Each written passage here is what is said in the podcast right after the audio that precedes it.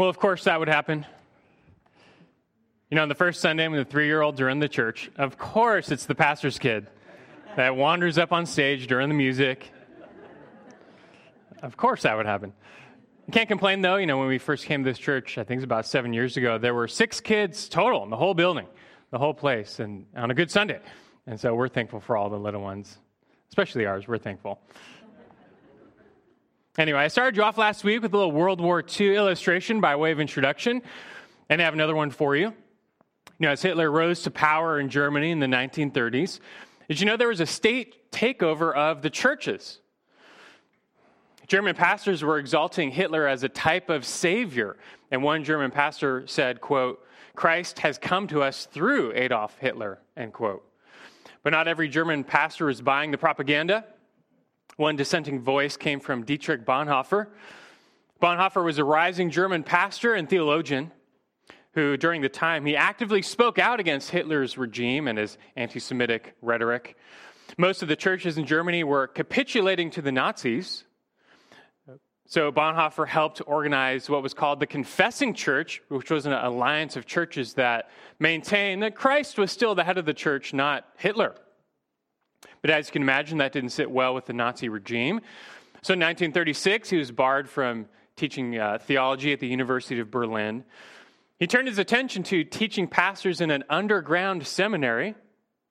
Bonhoeffer also maintained contact with the German resistance, which opposed Hitler's takeover. But things were really heating up. So in June of 1939, he fled to America at the invitation of Union Seminary. And he could have stayed there and just wrote out the whole war, but his conscience wouldn't let him stay. And he said this in a letter, quote, I have made a mistake in coming to America. I must live through this difficult period in our national history with the Christian people of Germany. I'll have no right to participate in the reconstruction of Christian life in Germany after the war if I did not share the trials of this time with my people. End quote. So he returned to America after just two weeks, and about a month later, World War II began. Bonhoeffer knew he was returning to a hostile environment. A Nazified type of Christianity could be accepted, but biblical Christianity could not be accepted there. He would likely be persecuted and probably killed if he returned. It makes me wonder would you have gone back? If you were safe in America, just, just ride out the war, would you have gone back as a leader? If knowing that meant you'd have to suffer with all your people, would you go back? If it meant you had to die for your faith, would you go back? Well, when Bonhoeffer returned, he was forbidden to speak in public or print. He continued to use his church contacts to seek resistance support he was also helping Jews escape Germany, but his role in helping Jews escape was discovered. So in uh, April of 1943, he was arrested and imprisoned. There he stayed for two years. And after the failed assassination attempt on Hitler's life, some accused Bonhoeffer of being a part of that conspiracy. So he was sent to a concentration camp. And just two weeks before U.S. soldiers liberated that camp, he was hanged. Bonhoeffer left behind, though, a witness of true faith. Especially as a pastor, he felt he couldn't flee the persecution of the wolves while the sheep, his sheep, were being ravaged. He had to stand with them, which really meant standing with Christ. And this is the cost of true faith. Didn't Jesus himself teach that the cost of discipleship is your life? In fact, before, while he was teaching in that underground seminary, Bonhoeffer wrote a book called The Cost of discipleship. This was a call to radical discipleship, which is just normal discipleship. And it was a rebuke to the casual Christianity of the day. And in his book, Bonhoeffer contrasted cheap grace and costly grace. He said, quote, cheap grace is the preaching of forgiveness without requiring repentance, baptism without church discipline, communion without confession. Cheap grace is grace without discipleship, grace without the cross, grace without Jesus Christ, end quote. Cheap grace, Bonhoeffer says, is to hear the gospel preached as follows quote, Of course you've sinned, but now everything is forgiven, so you can stay as you are and enjoy the consolation of forgiveness, end quote. But there's no demand for discipleship. Is that what Jesus taught? Bonhoeffer wrote this in a rebuke of the German Christians of the day, who they, they professed a faith in Jesus, but they clearly were not following Jesus. I mean, they confessed Jesus as their Savior, but that confession made really no impact on their lives. They weren't living lives of discipleship. They certainly weren't willing to suffer for their faith. It's not like they were going to die for Jesus and like oppose the regime. They're not going to do that. But is that even true faith? Did not Jesus himself say that whoever wishes to save his life will lose it, but he who loses his life for my sake will save it? The point is that saving grace is free yet costly. Salvation comes as a free gift of God's grace. We don't earn forgiveness of sins or eternal life, but we receive them as a gift, God's grace gift through faith in Christ alone. But then, once received, this grace demands your life. It's a costly grace. You come to realize Jesus is worth everything, your very life. And so, when you come up with that choice of you know, risking your life or risking your safety versus risking Jesus or denying Jesus, the true disciple is going to, to choose Jesus. And that's the costly grace Bonhoeffer was trying to impart to the German people. And we would do well to heed that message because it's, it's nothing but the biblical measure of faith. True faith, saving faith, is perhaps most revealed when you're faced with having to turn your back on the world and follow Christ, even in a time of risk Bonhoeffer himself was faced with that test. Was he going to follow Jesus, even if it meant risking his life? Was keeping the faith worth more than his comfort, his security, even his life? And for him, it was. But I question what about you? Would you have gone back? What would be your response? You may never be faced with such a test, but your genuine answer, that's the measure of your faith. And true faith is willing to risk everything in following Jesus. And true discipleship does not involve a cheap confession, eh, but a costly confession that will even accept suffering for his name's sake. So, again, do you have such a living, active, true, saving faith? And for many weeks, we've been studying such a faith from James chapter 2. You can open there now in your Bibles, turn to James chapter 2. Because James has been giving us the same picture of a costly faith, a living faith. Not an empty confession, but a faith that actually lives and works and acts and sacrifices. For some people, their faith is like the marine layer. At the first sign of heat, disappears. Like, where'd it go? It's here, it's gone, it vanished. But true faith is lasting. It trusts God through thick and thin and reveals itself in obeying God, even when a lot is on the line. And today we're going to finish studying this landmark passage in James 2 on faith and works and just try and tie together everything we've learned and just drive home the essential nature of saving faith. Now, along these lines, we'll start with the brief word on what we've learned so far from this passage, James 2, 14 through 26 is the passage, the whole thing. And overall, James is responding to Christians who were the opposite of legalists. And the word for that is antinomians. Remember? It refers to those who believe that living the life and obeying God don't matter at all. You know, salvation's by faith alone, right? So if you confess with your mouth Jesus, well, then you're saved. And it doesn't matter how you live. You kind of do what you want. But James writes to challenge this false notion of faith.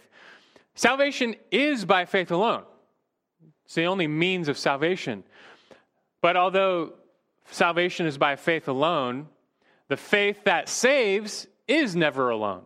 It's always accompanied by works. Works necessarily flow from the very nature of saving faith.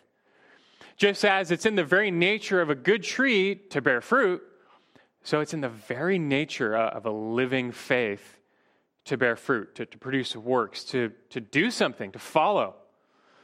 And therefore, the person who makes a faith claim but doesn't actually follow Jesus with his or her life reveals that their faith claim is empty, void, dead.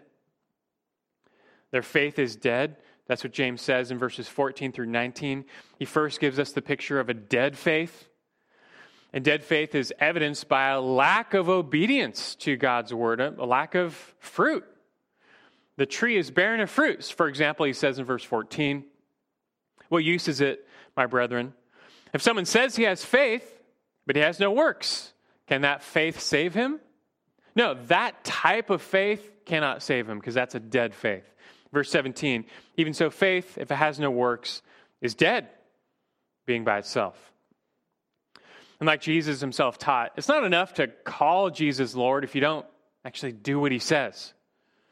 And the true disciple, though, will prove himself by obeying and following. And accordingly, James next gives us the picture of living faith, verses 20 through 26. Dead faith, then living faith.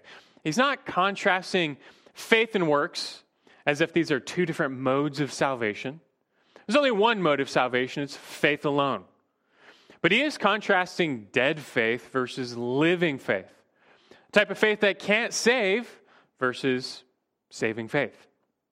And to explain living faith, James first uses the example of Abraham. Abraham was saved or justified by faith alone when he first believed. But James makes the point that Abraham's faith was vindicated or demonstrated as the real deal in that moment when he was going to offer up Isaac, his son. That's what James means when he says Abraham was justified by works.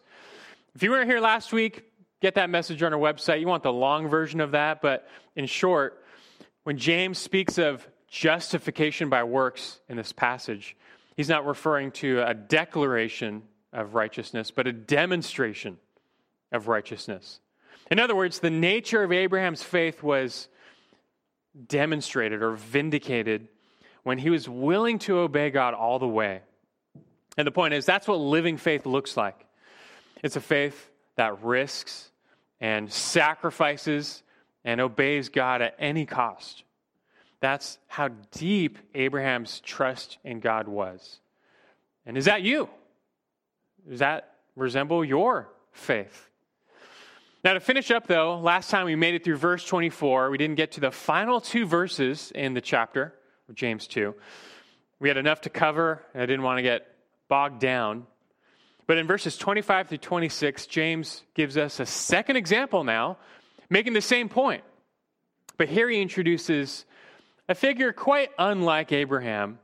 He uses Rahab, the harlot, as another example of living faith.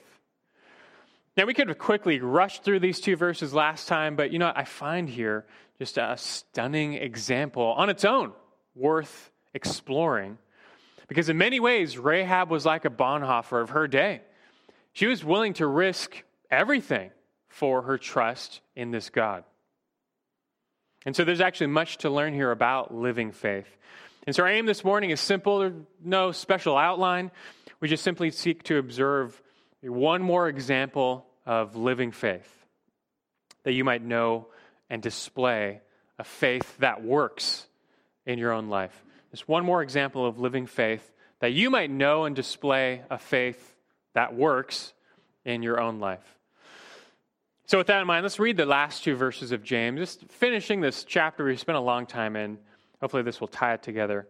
Verses 25 and 26, where James says, In the same way, was not Rahab the harlot also justified by works when she received the messengers and sent them out by another way? For just as the body without the Spirit is dead, so also faith without works is dead. So here we find that Rahab's example joins Abraham as another example of justification by works. And I hope that term no longer troubles you. Again, if you were here last week, we learned that term justified can have the meaning of being declared righteous. And in that sense, Justification is by faith alone, like Paul taught. We are declared righteous by faith alone.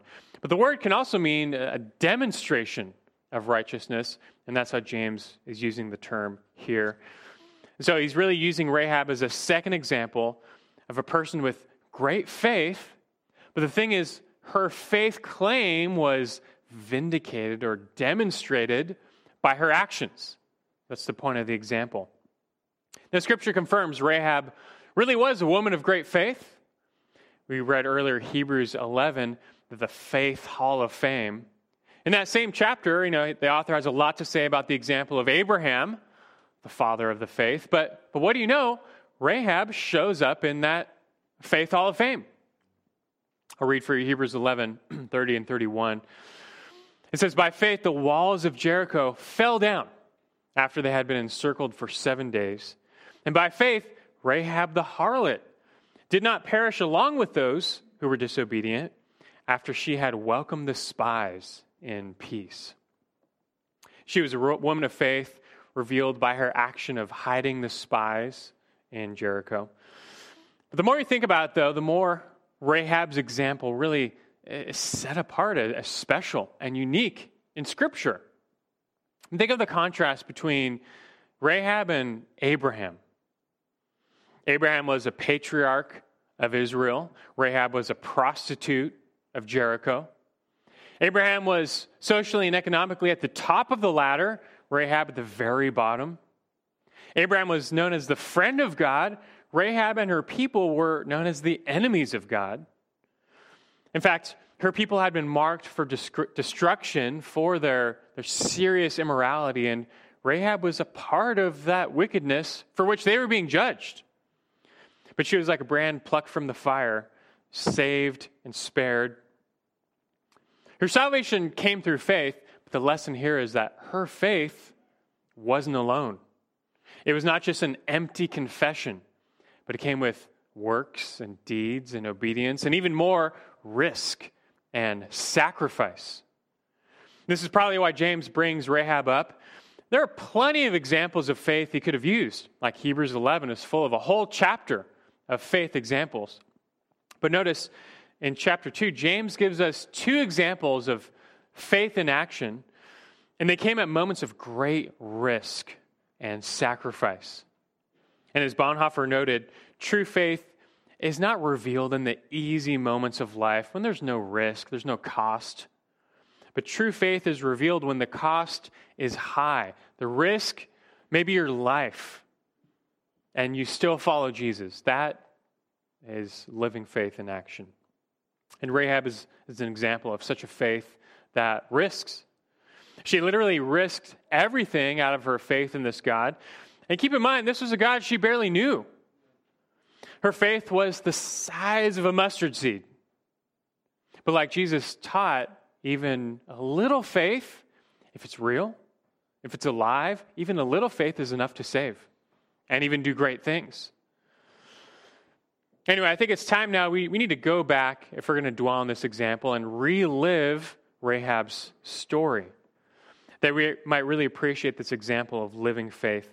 There's a lot to learn about faith and works through Rahab's example. And her story really serves to, to tie together everything we have been learning here in James 2. So let's, let's do that now. Do you know where the episode of Rahab's faith is found?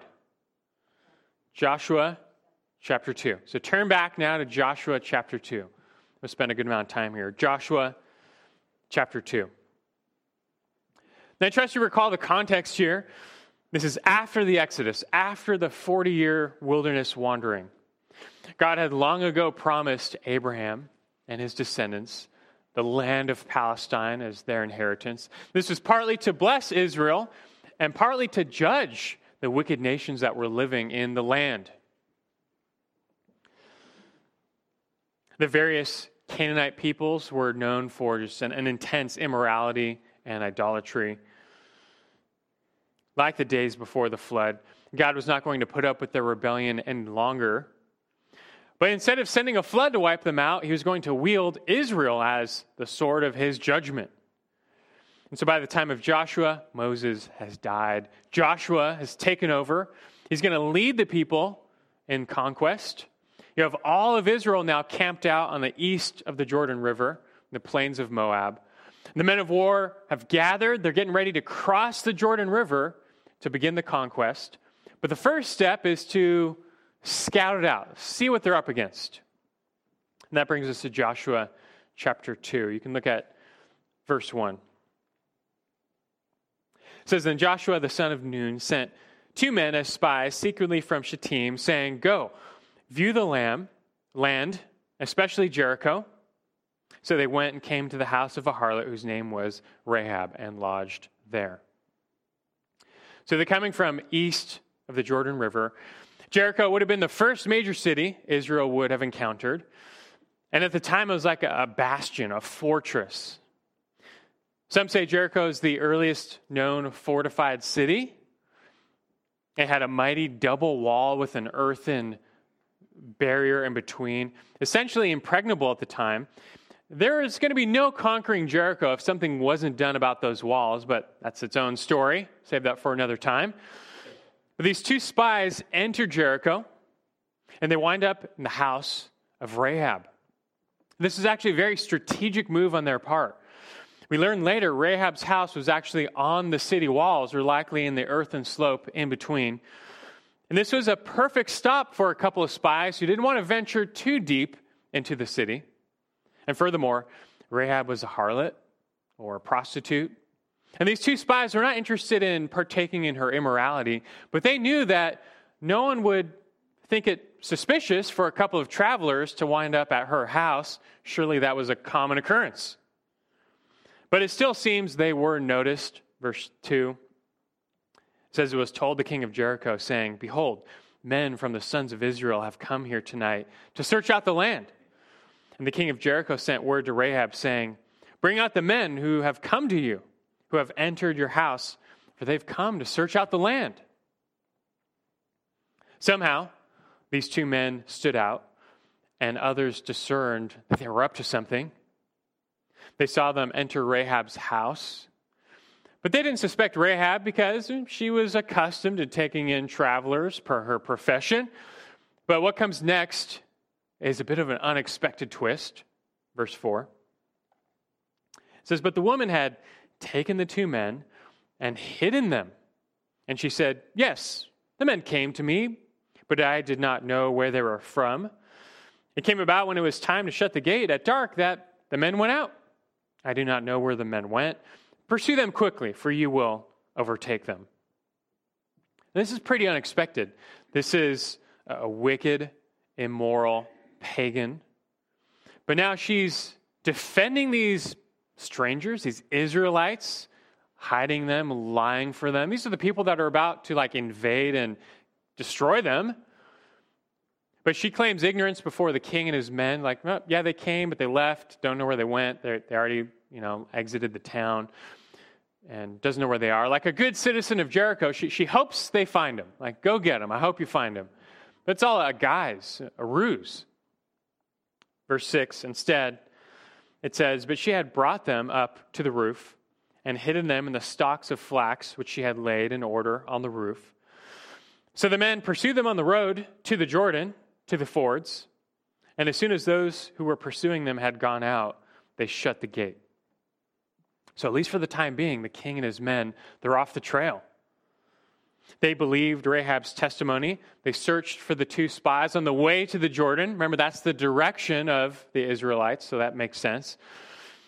But of course, they weren't to be found because they were still hiding on Rahab's roof. She had laid out some flax to dry, and so they were going to spend the night there, hiding, tucked away under all that flax. But first, she approaches them and has a little conversation.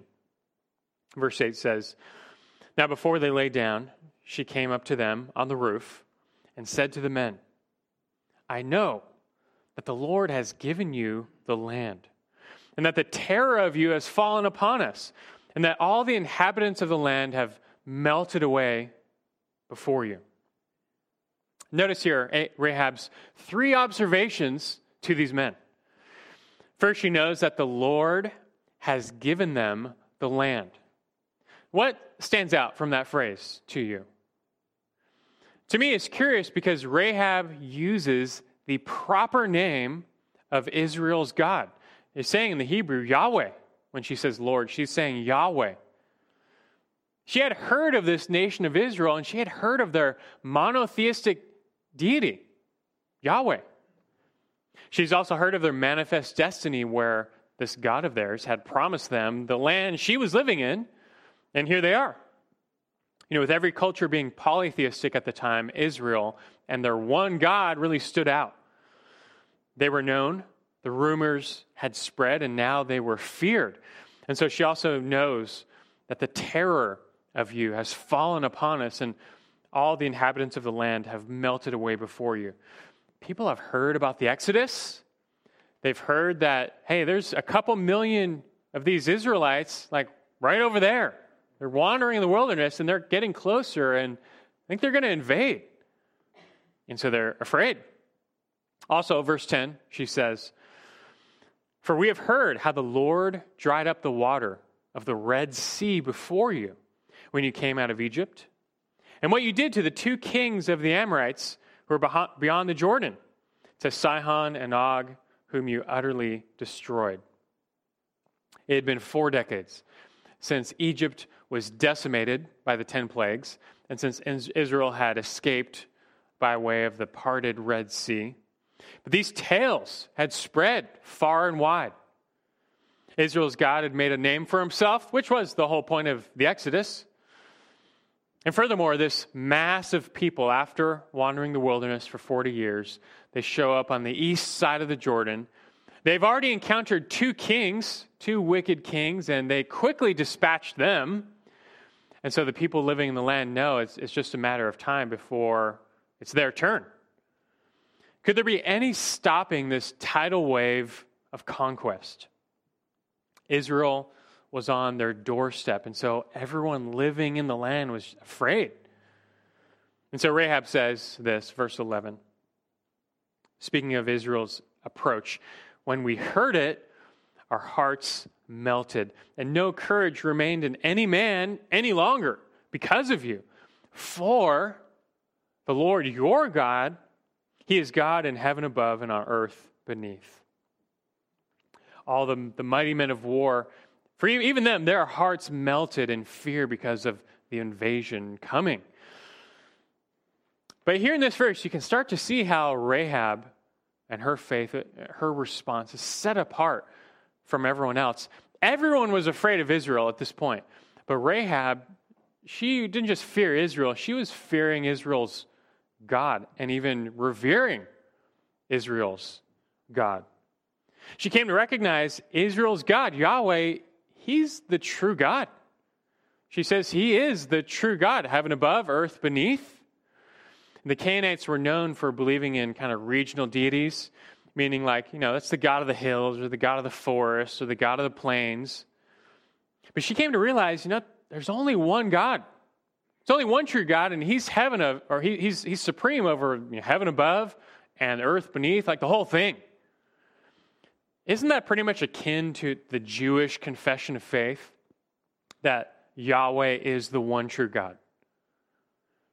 We can only surmise here, but I think it's safe to do given Rahab's response. But again, just think of the steady supply of travelers who darkened her door. But nonetheless, she would have heard many tales and stories of Israel, of the Exodus, all that had happened down there. And her heart wondered could all these stories be true? And perhaps she heard of Israel's laws and statutes and, and realized this God, Yahweh, he's, he's a moral God. He's righteous. He's holy. And what a contrast to just the wicked deities of Canaan. They're basically like glorified, wicked, evil men. And what a contrast to our own people who lived in just this, this serious immorality. And what a contrast to her own life. She was a part of that. I think it's safe to say Rahab felt the tinges of conviction.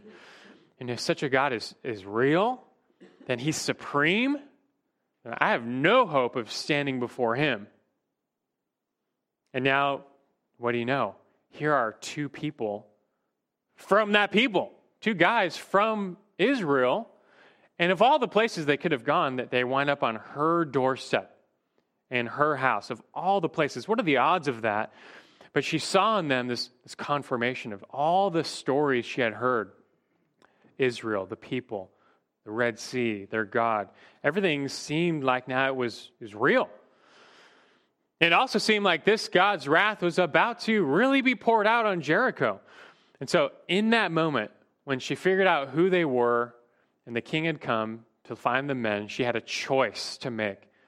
You couldn't escape a choice. She had to decide something. She had a choice. The safe thing would have been just to report them, just turn them in. Like, hey, they're, they're actually hiding on my roof. Go get them. That would have been the easier thing to do. There's no risk involved there. In fact, she probably would have gotten a reward. I mean, after all, Jericho was a mighty city with double walls. Even a mighty army could not conquer Jericho. She'd, she'd be safe. And these were her people. Why should she commit high treason against her own people for Israelites, strangers, enemies?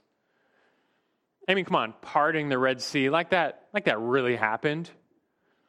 And so, look, the safe move here would have been just, just turning the spies. But this is where Rahab's sapling faith is revealed, for she didn't do that. At some point, she came to truly believe in her heart that this God I keep hearing about, Yahweh, He is the one true God. She believed in God. Verse 11, she confessed this God is supreme, and we don't know when, but at some point that conviction came to her. She came to faith. But, you know, talk is cheap. Everyone around town was fearing Israel, talking about their God. You know, but did she really believe in him? Was she going to place her trust in this God? Would she even place her life in his hands by serving him and helping these spies? It's easy to make a faith claim that, you know, God is powerful. But it's hard to act on that claim when your life is on the line. And keep in mind, helping these spies was no sure bet. If she was discovered at all, that would mean certain death for her and her family. It's like Bonhoeffer in World War II. If you're discovered helping Jews escape at all, like that's it for you. You're, you're done. But the thing about true faith is there's really not much of a choice. True faith acts, it moves to follow God. It even risks all in service of God. And so Rahab made her choice. She put her neck squarely on the chopping block and she acted to help these spies, to hide them, to, to secure them. That's faith in action. That's not all, though, because knowing judgment was coming upon them, we also see in Rahab a, a plea for mercy, for uh, deliverance. Look at verse 12. She says next, Now therefore, please swear to me by the Lord, since I have dealt kindly with you that you also will deal kindly with my father's household and give me a pledge of truth and spare my father and my mother and my brothers and my sisters with all who belong to them and deliver our lives from death. Rahab here doesn't appear entitled to anything. She knew that she was numbered among the enemies of this God, and a righteous and a deserved judgment was coming, but she just pleads for mercy for kindness. She begs for favor from this God and his people, asking to be spared and, delivered, saved. And understand, this too is a response of faith. It's like the parable of the publican and the sinner. There's no self righteousness in her response. Rahab was a woman who was already broken and humbled by her sinfulness before a supreme God. And her only recourse was just to beg for mercy, for favor, for salvation. Lord, have mercy on me, a sinner. Maybe the Lord will deal graciously with her. So she just casts herself on the mercy of these two spies and their people. She's trusting them with her life. That's faith in action. That's faith vindicated. This is what genuine faith looks like. It's a recognition God is supreme, and so it's a real submission to his will and a total offer of your life to Him. And so you see, this is why James draws on Rahab as an example of living faith. He points to this moment right here as the time Not when she came to faith. She had come to believe in this God, but the time when her faith claim was vindicated, was proven as real, was demonstrated that she, she had come in this secret conviction in her heart that this was the real God. Now it's time to act on that, and she did. Even in a time of risk. That's living faith. Is that you? Does that describe your faith? The circumstances obviously will differ, but would your faith risk life and limb to do what is right, serve this God, follow him? Well, just to conclude the story now, the two spies indeed offer mercy to Rahab and her household. Look at verse 14. It says, So the men said to her, Our life for yours, if you do not tell this business of ours. And it shall come about when the Lord gives us the land that we will deal kindly and faithfully with you. Then she let them down by a rope through the window, for her house was on the city wall, so that she was living on the wall. After this, she gives them instructions for evading capture. They give her instructions for evading destruction. So long as she and her household are, are gathered in that house, they'll be under Israel's protection. You fast forward to Joshua 6, you see a couple of miracles. For one, the walls of Jericho miraculously fall down per God's power. You know that story. But the other miracle is that Rahab and her house weren't destroyed when the walls fell down as she lived on or, or in the middle of the walls. Her house was preserved, and she and her family were delivered. Know, on its own, Rahab's story is such a testimony of God's grace because she wasn't righteous. She wasn't God fearing. She wasn't moral. She was a wicked, unrighteous, pagan prostitute. But you know, God in His grace chose her, called her, extended mercy to her, redeemed her, made her His child. That's what God's grace does. In fact, God's grace went even further with Rahab, and did you know that God, in His grace, even made Rahab an ancestor of Christ? Matthew 1 5, the genealogy of Christ, she's a, an ancestor of King David, and then in turn, an ancestor of Jesus, Rahab the prostitute. You might think she's so undeserving. How could God accept and, and favor someone like that?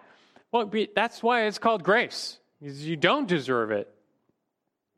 God's favor is not based on merit or righteousness because we have none. We are all just as lost as Rahab, just as undeserving, just as unrighteous, maybe in different ways, but we're all undeserving of God's goodness, and we all were standing square in the path of coming wrath. And for any to be saved, then, it's going to take God's grace, his undeserved favor on some where they're plucked from the fire and made children of God. How can God be just, though, and accept someone so wicked? But that's why Jesus came. God sent Jesus to die in the place of such sinners, to, to pay for their sins, and to take the wrath of God on himself, that we might be forgiven and, and made righteous. That is justification when God declares us forgiven in Christ and even righteous in Christ. And that comes as a gift, that justification, a pure grace gift that we access by faith alone. That's justification by faith alone. Rahab testifies to that. But as James points out, Rahab also testifies to justification by works, meaning that a true living faith is going to be demonstrated by its action. Intellectual assent in the facts is not enough to save you. You know, if Rahab didn't act on her faith, she would not have been delivered, she would have been destroyed. Rather, living faith is vindicated or demonstrated by actions, by works. And Rahab's faith was made known by her work of hiding the spies and, proven as, a, as the real deal. And so James says, you know, back to James 2, to finish right after this, he says in James 2:26, "For just as the body without the spirit is dead, so also faith without works is dead." Faith without works is like a decaying corpse, it's dead, can't save. Just as a body has no life apart from the spirit, so faith has no life apart from works. And James doesn't say this to, to suggest we need to add works to our faith before it comes alive. That's not what he means. He's simply saying that, look, if you have faith without works, it's like a hollow shell. It's an empty type of faith, like, like a snake that has shed its skin. There's nothing living on the inside. And so it's useless. It's good for nothing. That type of faith can't save you. And so you put it together from Abraham to Rahab to James himself, we've learned just the vital and vindicating role of works in our faith. Faith in Jesus saves. And you, like Rahab, can be saved from the tidal wave of coming judgment on this world justly. But you can be delivered by faith in Christ and faith in, in Christ alone. But just learn from James it's got to be a real faith, it has to be a living faith. And a living faith is going to show itself by its works. This is especially the case in a time of risk or sacrifice or cost. Talk is cheap, and people can easily be swayed to make a faith claim. You know, a lot of people, they, they sign up to follow Jesus, but for the wrong reasons. You know, theirs is a self serving faith. You know, what can Jesus do for me? Man, how can a little religion make my life better? Maybe you, you want to improve your marriage, so you start going to church, or hey, we've got kids now, we probably should, you know, be a little more religious, or just maybe make my life a little happier.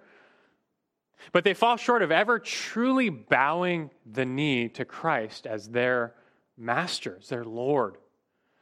You know, they're still really living for themselves, fundamentally, their agenda, their life, their will. And you know, they've tacked some Jesus onto it. But such people, they'll be proven true or false by their deeds, especially in times of testing. Isn't this what Jesus taught in the parable of the soils and the sower? He mentioned there's seeds sown in the rocky places. This refers to people who they hear the word, and it says they immediately receive it with joy. Hey, this sounds kind of cool. Like this, this person likes what he hears, he's captivated and interested in this Jesus religion. Hey, it might better his life. So he visits a church, maybe hears a good sermon or goes to a worship concert and gets a little taste of a, a religious high. But as Jesus taught, he says he has no firm root in himself. His faith is not actually planted in the gospel or in Christ, but really just in himself and self help. And so it says when affliction or persecution arises on account of the word, immediately he falls away. Heat comes, and then his faith claim, like the marine layer, is gone, like it vanished. He's out of there. And listen, James' point is that it's easy to talk the Christian talk. It's easy to say you love Jesus. It's easy to raise your hands when you're moved by a worship song. It's easy to walk down the aisle when everyone's cheering for you. It's easy to attend church when it's like a social club. It's easy to pray when you already have everything you want.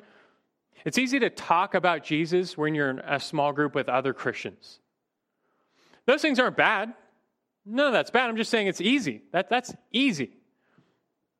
This is the easy part of the faith because there's zero risk involved, there's no cost there. But again, notice in James, he, he's making this point that living faith, it works. And he doesn't point to two examples, two simple examples of works like, you know, church attendance or Bible reading or giving money. Those are legitimate fruit, but James points to two examples of faith in action in times of monumental risk, when literally life and death is on the line. But this is the ultimate fruit of true discipleship. So, you know it's hard?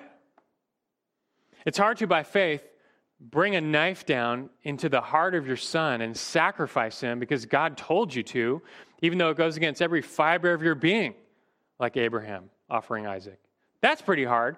It's hard to, by faith, hide a couple of spies of your enemies and commit treason against your own people when you don't know what's going to happen. You know, I mentioned earlier Hebrews 11, the Faith Hall of Fame. You might as well call that chapter the Works Hall of Fame, too, because every example of faith in that chapter is demonstrated by what? By some great work. And so, you know what else is hard? It's hard to, by faith, build an ark because God said a flood is coming when everyone thinks you're crazy. It's hard to, by faith, go up against Pharaoh and demand that he let your people go when you have no power. Or a more contemporary example, it's hard to, by faith, stand up for Jesus when all the churches in the land are capitulating to Hitler as the head of the church. That's hard. It's hard to, by faith, accept the loss of your job as a teacher because the city just ruled that anyone who even holds the view that transgenderism is wrong or sinful will be fired. It's hard to, by faith, be baptized when your whole family tells you you will be shunned from the family if you go through with this. It's hard to, by faith, identify with Jesus and his teachings in high school when all of your friends are going to ridicule you and ostracize you for being a Christian. It's hard to, by faith, remain in a difficult marriage when you don't feel loved, but you know you made a covenant before God. And it's hard to, by faith, stand up for life when your daughter, your granddaughter gets pregnant out of wedlock, and everyone else is telling her so much easier, so much better for your future to just get an abortion. It's hard to stand up for life in that time. I could go on, but these are the real trials of faith. And you may never encounter a time when your life is on the line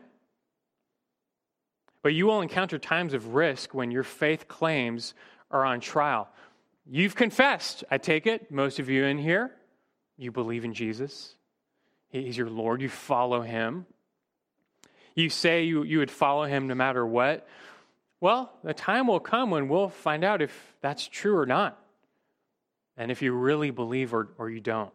But I pray on that day, though, that your faith would be found true, real, living vindicated by works where you know, you're going to do the right thing. You're going to follow Christ, like you said, no matter what, and honor God. That's what you signed up for, remember? Remember, Jesus said if you want to follow him, you first have to, you know, deny self, pick up your cross, then follow him. But I tell you what, it's worth it though, because he really is the way, the truth, the life. He's good. He's faithful. He really is the Savior who can deliver you. And you want to know him as your Savior because he's also the conquering King and the Lord of hosts. And you know, there's another conquest coming, a final conquest. There really is a judgment where Christ himself will return as that conquering King. And none will stand outside of him on that day. Only those with a faith in him will be delivered. And I found you are found, or rather, I pray that you'll be found true by faith in him today and, and on that day.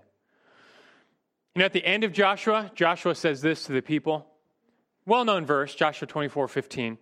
He says, If it's disagreeable in your sight to serve the Lord, choose for yourselves today whom you will serve, whether the gods which your fathers served, which were beyond the river, or the gods of the Amorites in the land you are living but as for me and my house, we will serve the Lord. You know that verse, right? But it still stands. Make your choice. Just figure things out. Is the God of the Bible the real God? I mean, he either is or isn't. Is he the one true supreme God?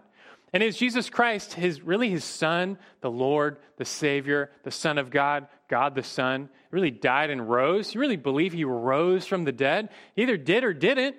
So choose for yourselves, figure it out. But if he is, well, serve him. Follow him. Yield your life to him. He will care for you, but you must follow. And I tell you what's easy? It's easy to go to the Christian store and buy a plaque that says, As for me and my house, we'll serve the Lord, and hang it up on your door. That's not bad. I like those plaques. But it's just easy. That's easy. What's hard is to actually do that, to live that every day where you're actually going to, with your household, serve the Lord no matter what. But I pray today that you stand firm in the faith and that your faith is real, it's living, it's active. Your faith turns to conviction, your conviction turns to action, even risk, where you may be found true and faithful, like the seed sown on the good soil that hears the word and believes and bears fruit. Some 30, 60, and 100 fold. Let's pray.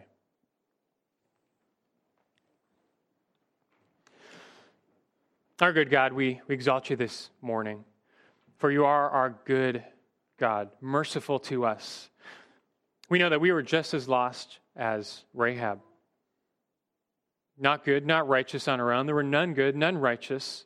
We all have sinned in many ways, maybe not like Rahab, but we all fall short and are deserving of a judgment because you're, you're God who loves, but you're, you're also holy. You're just. You have to uphold that which is right, and that wasn't us. But we thank you that Christ has come, the Savior, to die in our place, to rise for our life, our eternal life and forgiveness. This is a, a testimony of grace. You're a God of grace. And we will remember your grace and, and praise your grace forever. In grace, though, we must follow. You call us to follow. It's a costly following of Jesus, a costly discipleship. And I just pray this morning that we are convicted and, and found true it's only right for us to examine our faith. Would we hold up in time of trial? But strengthen us so that we will.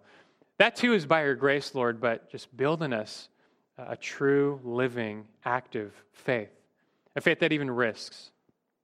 Times of trial may come again for Christians in this land, but may we stand with those in, in Hebrews 11, with, with Rahab, with Abraham, with, with Bonhoeffer, with those who've come before that, well, as for us and, and our household, we're going to follow Christ, come what may.